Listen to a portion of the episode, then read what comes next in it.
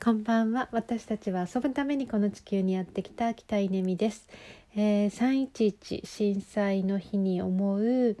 ーんこと。うんそうですね。なんかすごい昔のことのような気もするし、えー、つい昨日のようなことのような気もする、えー、東日本大震災から11年という日がやってきました。えー、いろんなことを思い出しますがうーんそうね私にとってあの東日本大震災の教訓はただ一つ手を離してはいけないっていうことなんですよね。でそれは話さざるを得なかったっていう人の話からなんですけどうん右手にお母さん左手にお父さんの手を引いて、まあ、こう逃げようとしてね歩いていたら後ろから津波がやってきてしまって、まあ、3人ともこう津波の中に巻き込まれてしまった。で右手の左手のそこにつながっている両親の手を、まあ、離してしまったっていう後悔彼女はね生き残ったんだけどご両親亡くなられてしまってなんかそんな後悔のことを聞いたりとかあともっと体力があればよかったっていうのもよく聞きましたね。こう自分はねギリギリのところにいて、まあ、そこに流される人たちを目の前で見ていてみんながこう助けを求めて手を挙げているでその手を掴んで引き上げられる力が自分にあれば体力があればもう一人もう二人助けられたかもしれないのに体力がなかったっていう話ですよね。うーん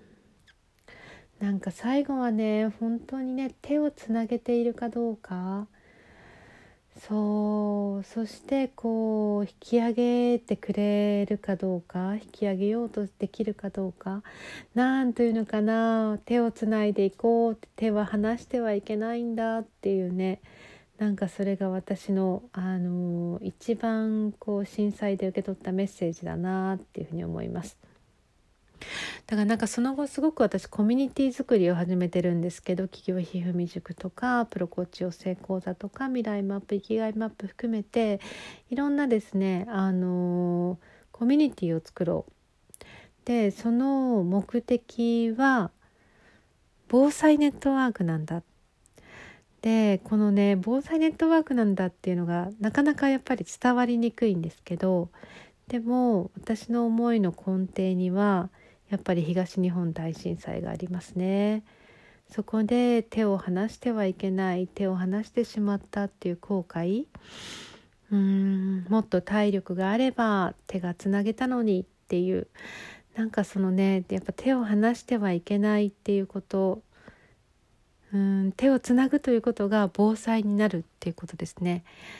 うんそれを改めてあの思い出した2022年の311